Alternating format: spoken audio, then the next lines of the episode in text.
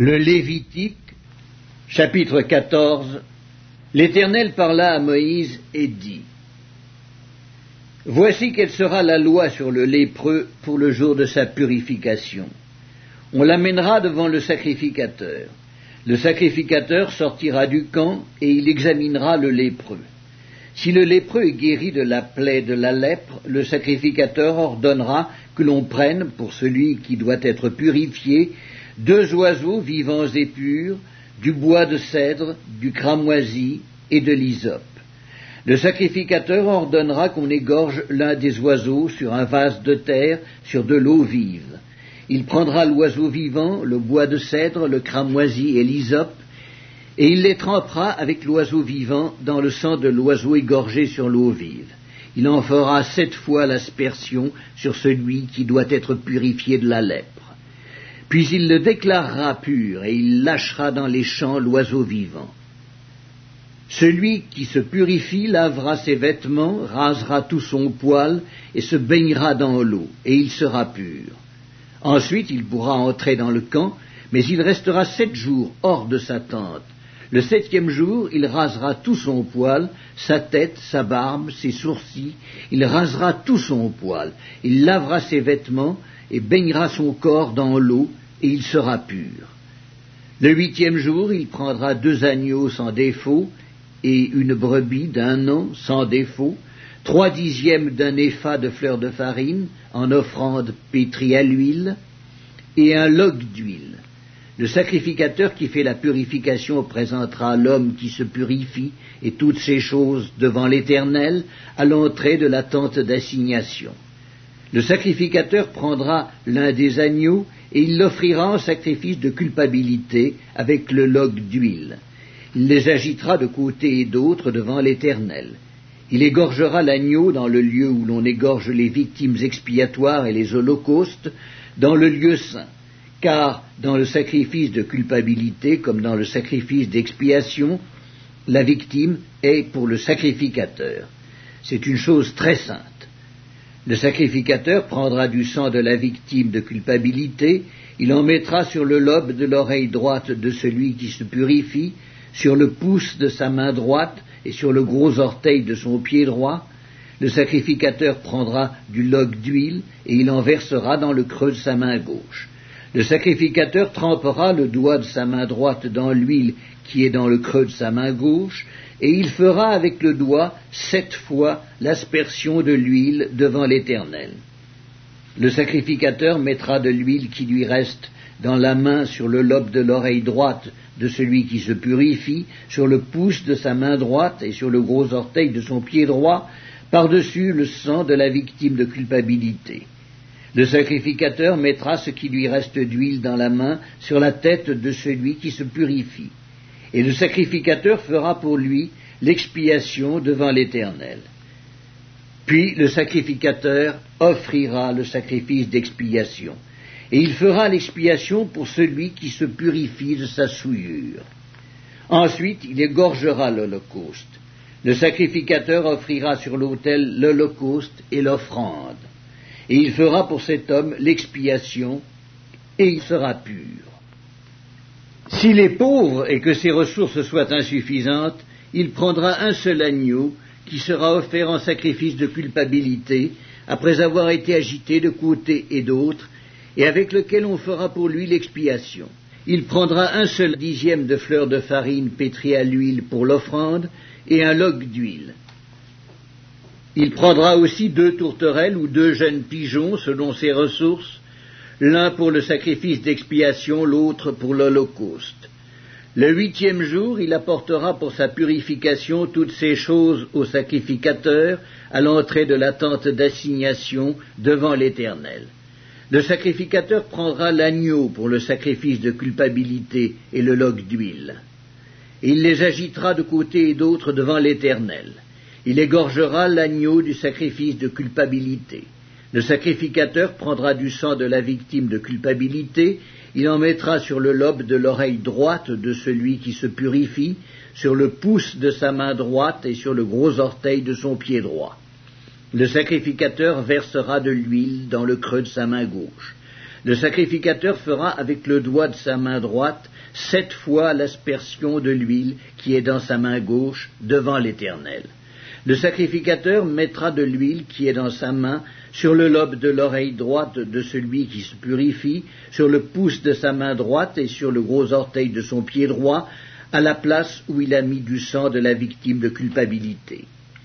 Le sacrificateur mettra ce qui lui reste d'huile dans la main sur la tête de celui qui se purifie, afin de faire pour lui l'expiation devant l'Éternel. Puis il offrira l'une des tourterelles ou l'un des jeunes pigeons qu'il a pu se procurer, l'un en sacrifice d'expiation, l'autre en holocauste avec l'offrande. Et le sacrificateur fera pour celui qui se purifie l'expiation devant l'Éternel. Telle est la loi pour la purification de celui qui a une plaie de lèpre et dont les ressources sont insuffisantes. L'Éternel parla à Moïse et à Aaron et dit Lorsque vous serez entrés dans le pays de Canaan, dont je vous donne la possession, si je mets une plaie de lèpre sur une maison du pays que vous posséderez, celui à qui appartiendra la maison ira le déclarer au sacrificateur et dira J'aperçois comme une plaie dans ma maison. Le sacrificateur, avant d'y entrer pour examiner la plaie, ordonnera qu'on vide la maison afin que tout ce qui y est ne devienne pas impur.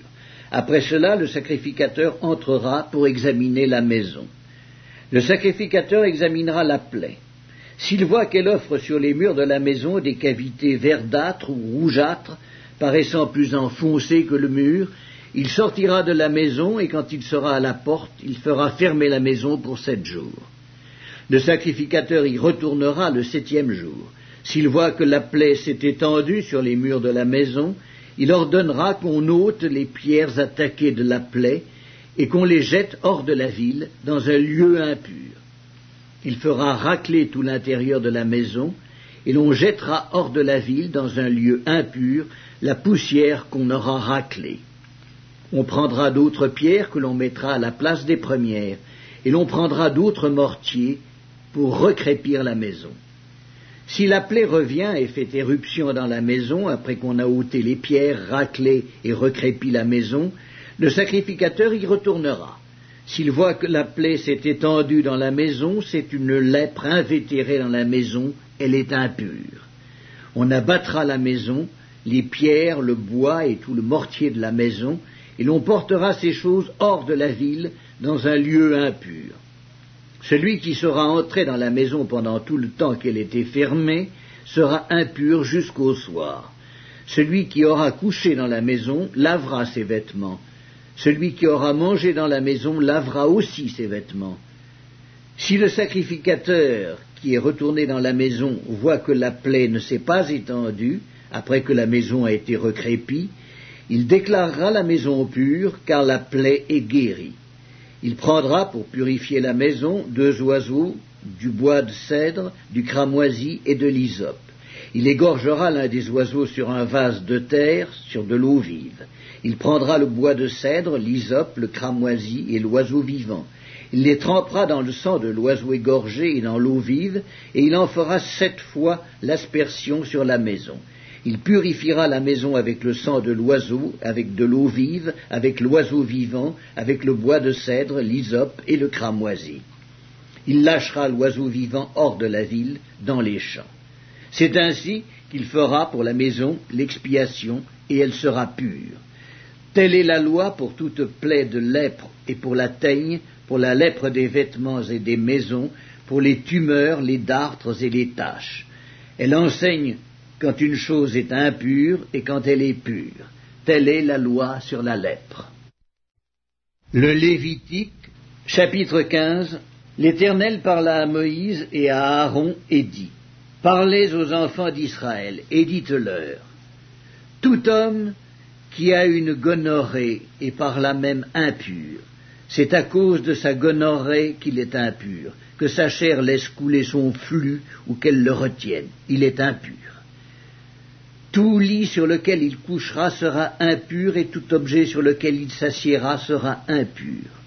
Celui qui touchera son lit lavera ses vêtements, se lavera dans l'eau et sera impur jusqu'au soir.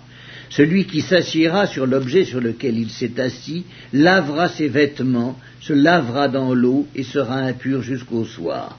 Celui qui touchera sa chair lavera ses vêtements, se lavera dans l'eau et sera impur jusqu'au soir. S'il crache sur un homme pur, cet homme lavera ses vêtements, se lavera dans l'eau et sera impur jusqu'au soir. Toute monture sur laquelle il s'assiera sera impure. Celui qui touchera une chose quelconque qui a été sous lui sera impur jusqu'au soir, et celui qui la portera lavera ses vêtements, se lavera dans l'eau et sera impur jusqu'au soir. Celui qui sera touché par lui et qui ne se sera pas lavé les mains dans l'eau, lavera ses vêtements, se lavera dans l'eau et sera impur jusqu'au soir. Tout vase de terre qui sera touché par lui sera brisé, et tout vase de bois sera lavé dans l'eau. Lorsqu'il sera purifié de son flux, il comptera sept jours pour sa purification. Il lavera ses vêtements, il lavera sa chair avec de l'eau vive, et il sera pur. Le huitième jour, il prendra deux tourterelles ou deux pigeons, il ira devant l'Éternel à l'entrée de la tente d'assignation, et il les donnera au sacrificateur. Le sacrificateur les offrira, l'un en sacrifice d'expiation et l'autre en holocauste. Et le sacrificateur fera pour lui l'expiation devant l'Éternel à cause de son flux. L'homme qui aura une pollution lavera tout son corps dans l'eau et sera impur jusqu'au soir. Tout vêtement et toute peau qui en seront atteints seront lavés dans l'eau et seront impurs jusqu'au soir. Si une femme a couché avec un tel homme, ils se laveront l'un et l'autre et seront impurs jusqu'au soir. La femme qui aura un flux, un flux de sang en sa chair, restera sept jours dans son impureté. Quiconque la touchera sera impur jusqu'au soir. Tout lit sur lequel elle couchera pendant son impureté sera impur, et tout objet sur lequel elle s'assiera sera impur. Quiconque touchera son lit lavera ses vêtements, se lavera dans l'eau, et sera impur jusqu'au soir. Quiconque touchera un objet sur lequel elle s'est assise lavera ses vêtements, se lavera dans l'eau et sera impur jusqu'au soir. S'il y a quelque chose sur le lit ou sur l'objet sur lequel elle s'est assise, celui qui la touchera sera impur jusqu'au soir. Si un homme couche avec elle et que l'impureté de cette femme vienne sur lui, il sera impur pendant sept jours, et tout lit sur lequel il couchera sera impur. La femme qui aura un flux de sang pendant plusieurs jours hors de ses époques régulières, ou dont le flux durera plus qu'à l'ordinaire, sera impure tout le temps de son flux, comme au temps de son indisposition menstruelle.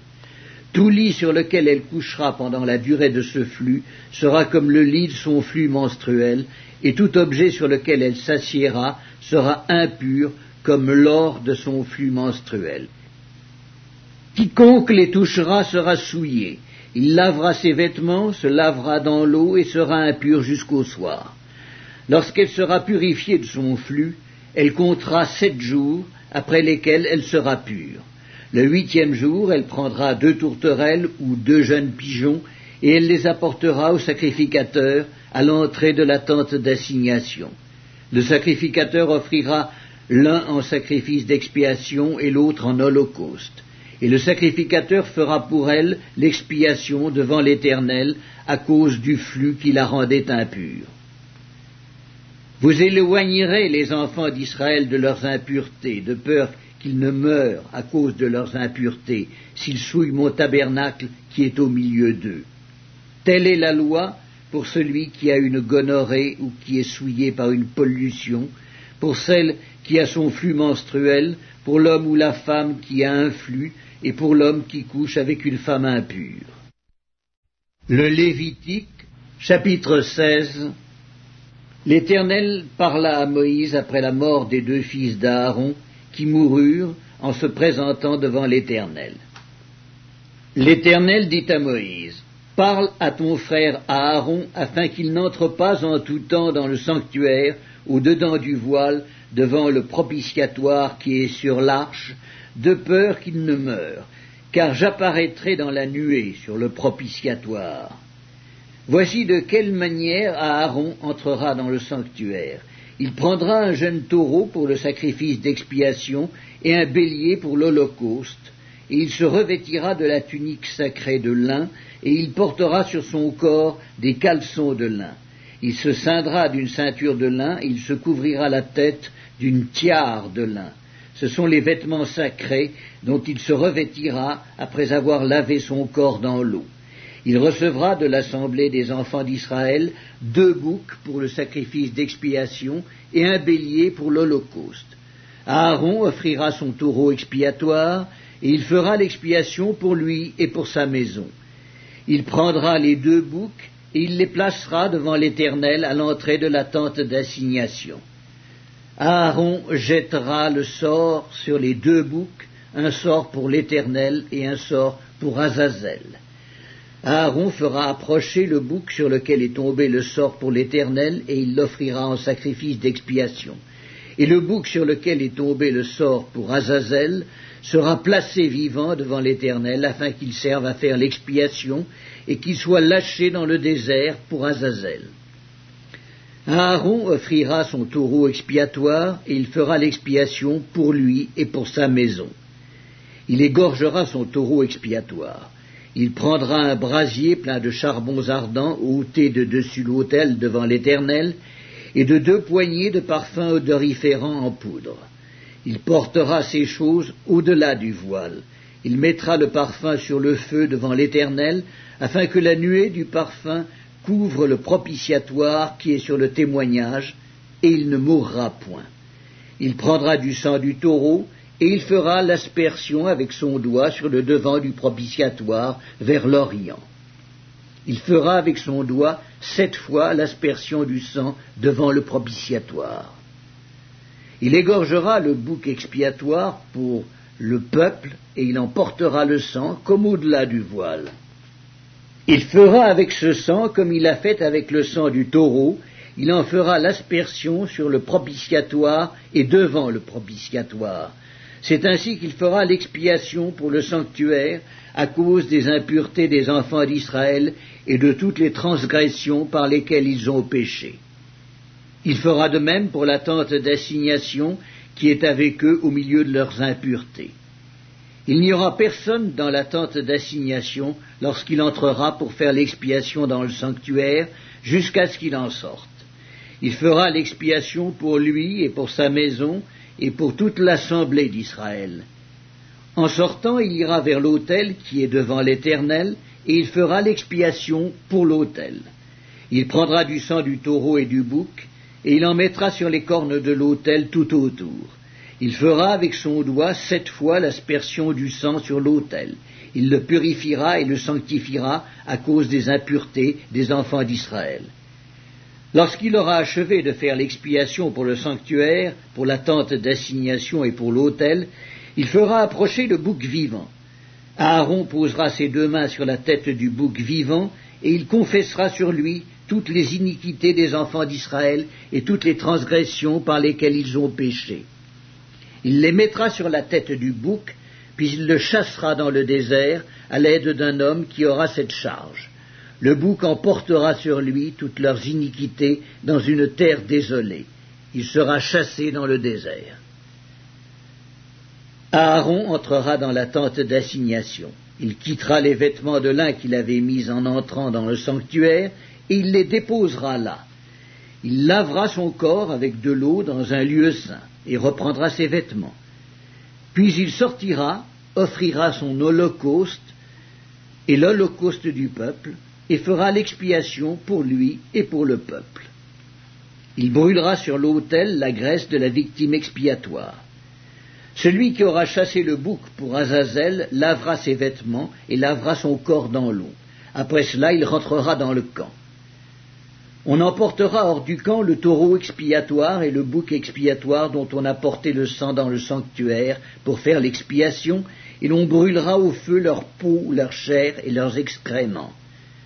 Celui qui les brûlera lavera ses vêtements et lavera son corps dans l'eau. Après cela, il rentrera dans le camp. C'est ici pour vous une loi perpétuelle. Au septième mois, le dixième jour du mois, vous humilierez vos âmes, vous ne ferez aucun ouvrage, ni l'indigène, ni l'étranger qui séjourne au milieu de vous. Car en ce jour on fera l'expiation pour vous, afin de vous purifier. Vous serez purifiés de tous vos péchés devant l'Éternel. Ce sera pour vous un sabbat, un jour de repos, et vous humilierez vos âmes. C'est une loi perpétuelle. L'expiation sera faite par le sacrificateur qui a reçu l'onction et qui a été consacré pour succéder à son Père dans le sacerdoce. Il se revêtira des vêtements de lin, des vêtements sacrés. Il fera l'expiation pour le sanctuaire de sainteté, il fera l'expiation pour la tente d'assignation, pour les sacrificateurs et pour tout le peuple de l'assemblée. Ce sera pour vous une loi perpétuelle. Il se fera une fois chaque année l'expiation pour les enfants d'Israël à cause de leurs péchés. On fit ce que l'Éternel avait ordonné à Moïse. Évangile selon Marc, chapitre 2 Quelques jours après, Jésus revint à Capernaum. On apprit qu'il était à la maison. Et il s'assembla un si grand nombre de personnes que l'espace devant la porte ne pouvait plus le contenir. Il leur annonçait la parole. Des gens vinrent à lui amenant un paralytique porté par quatre hommes. Comme ils ne pouvaient l'aborder à cause de la foule, ils découvrirent le toit de la maison où il était, et ils descendirent par cette ouverture le lit sur lequel le paralytique était couché. Jésus, voyant leur foi, dit au paralytique, Mon enfant, tes péchés te sont pardonnés. Il y avait là quelques scribes qui étaient assis, et qui se disaient au-dedans d'eux, Comment cet homme parle-t-il ainsi? Il blasphème. Qui peut pardonner les péchés, si ce n'est Dieu seul? Jésus, ayant aussitôt connu par son esprit ce qu'ils pensaient au-dedans d'eux, leur dit, Pourquoi avez-vous de telles pensées dans vos cœurs?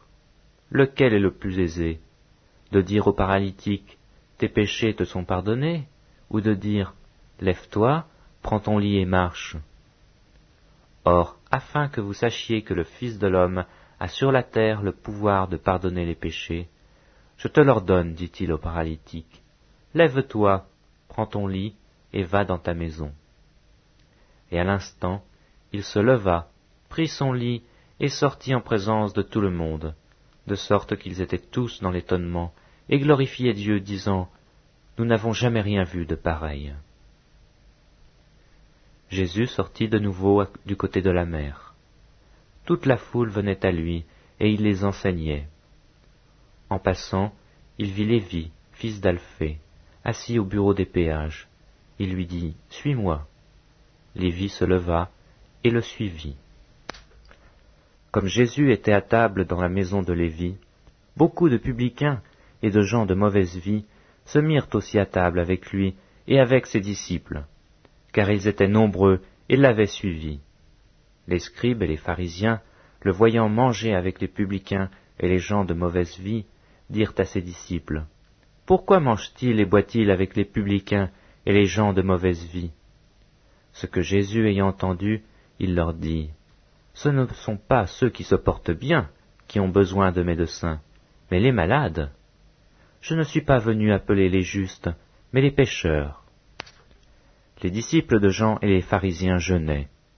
Ils vinrent dire à Jésus, Pourquoi les disciples de Jean et ceux des pharisiens jeûnent-ils, tandis que tes disciples ne jeûnent point? Jésus leur répondit, Les amis de l'époux peuvent-ils jeûner pendant que l'époux est avec eux? Aussi longtemps qu'ils ont avec eux l'époux, ils ne peuvent jeûner. Les jours viendront où l'époux leur sera enlevé, et alors ils jeûneront en ce jour-là. Personne ne coud une pièce de drap neuf à un vieil habit. Autrement, la pièce de drap neuf emporterait une partie du vieux, et la déchirure serait pire. Et personne ne met du vin nouveau dans de vieilles outres. Autrement, le vin fait rompre les outres, et le vin et les outres sont perdus. Mais il faut mettre le vin nouveau dans les outres neuves. Il arriva, un jour de sabbat, que Jésus traversa des champs de blé. Ses disciples, chemin faisant, se mirent à arracher des épis. Les pharisiens lui dirent, Voici, pourquoi font-ils ce qui n'est pas permis pendant le sabbat? Jésus leur répondit, N'avez-vous jamais lu ce que fit David lorsqu'il fut dans la nécessité et qu'il eut faim, lui et ceux qui étaient avec lui? Comment il entra dans la maison de Dieu du temps du souverain sacrificateur Abiatar, et mangea les pains de proposition, qu'il n'est permis qu'aux sacrificateurs de manger, et en donna même à ceux qui étaient avec lui. Puis il leur dit, Le sabbat a été fait pour l'homme, et non l'homme pour le sabbat, de sorte que le Fils de l'homme est maître même du sabbat. Évangile selon Marc, chapitre 3 Jésus entra de nouveau dans la synagogue. Il s'y trouvait un homme qui avait la main sèche. Ils observaient Jésus pour voir s'il le guérirait le jour du sabbat. C'était afin de pouvoir l'accuser. Et Jésus dit à l'homme qui avait la main sèche, Lève-toi là au milieu. Puis il leur dit, Est-il permis le jour du sabbat de faire du bien ou de faire du mal, de sauver une personne ou de la tuer? Mais ils gardèrent le silence.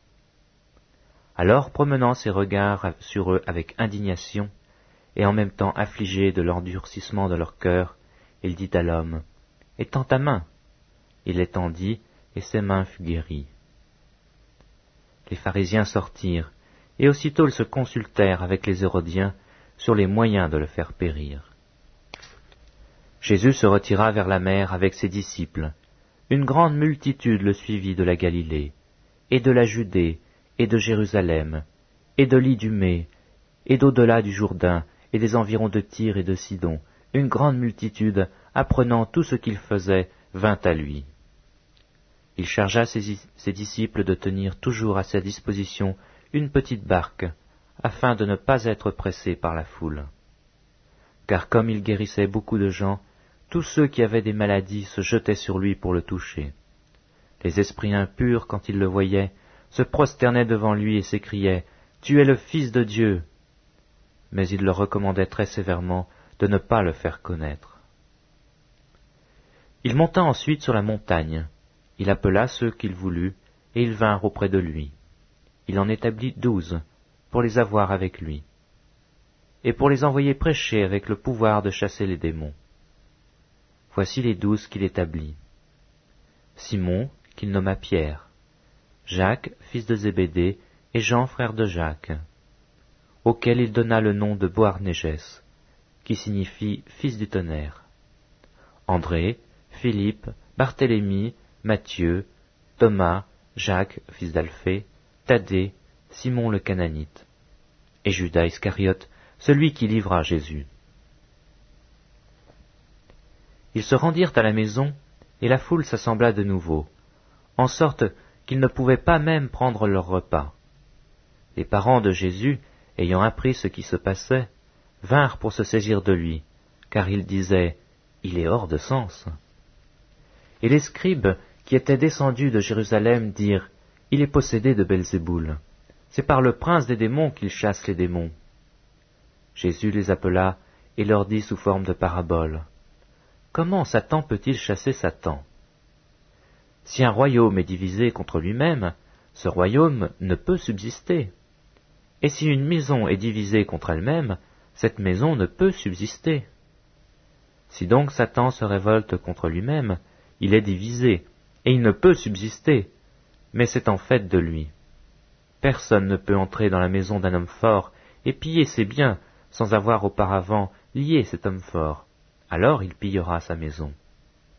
Je vous le dis en vérité, tous les péchés seront pardonnés aux fils des hommes, et les blasphèmes qu'ils auront proférés. Mais quiconque blasphémera contre le Saint-Esprit n'obtiendra jamais de pardon. Il est coupable d'un péché éternel. Jésus parla ainsi parce qu'il disait Il est possédé d'un esprit impur. Survinrent sa mère et ses frères, qui se tenant dehors l'envoyèrent appeler. La foule était assise autour de lui, et on lui dit Voici, ta mère et tes frères sont dehors et te demandent. Et il répondit Qui est ma mère et qui sont mes frères? Puis jetant les regards sur ceux qui étaient assis tout autour de lui, Voici, dit-il, ma mère et mes frères. Car quiconque fait la volonté de Dieu, celui-là est mon frère, ma sœur et ma mère.